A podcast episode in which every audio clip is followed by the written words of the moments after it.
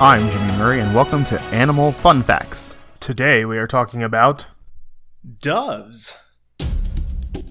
We'll keep today's episode short in light of Memorial Day. Go out and celebrate your freedom and listen to stories of military camaraderie. And enjoy a hot dog. This is going to warrant a deeper dive for sure, so expect a second episode next week. After doing some cursory research, I found that doves are actually part of the bird family Columbidae. Columbidae is a bird family consisting of pigeons and doves. I remember making a joke in an improv show several years ago that I think of pigeons as trailer park doves, which, uh, now that I think about it, was probably offensive.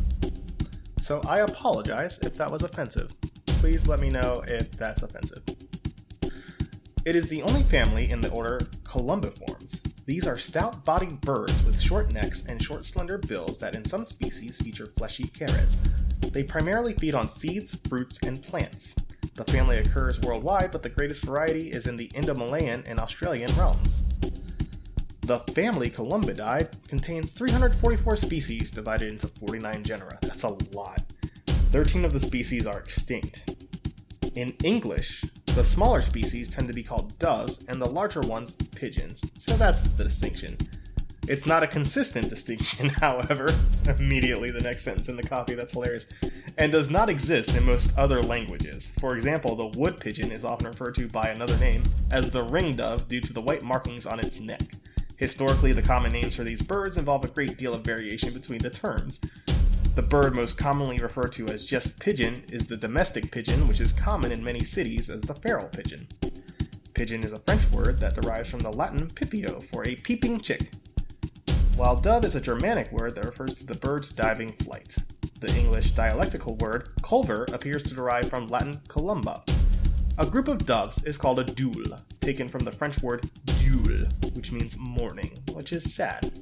This is supposed to be a happy show. Doves and pigeons build relatively flimsy nests, often using sticks and other debris which may be placed on branches of trees, on ledges, or on the ground, depending on species.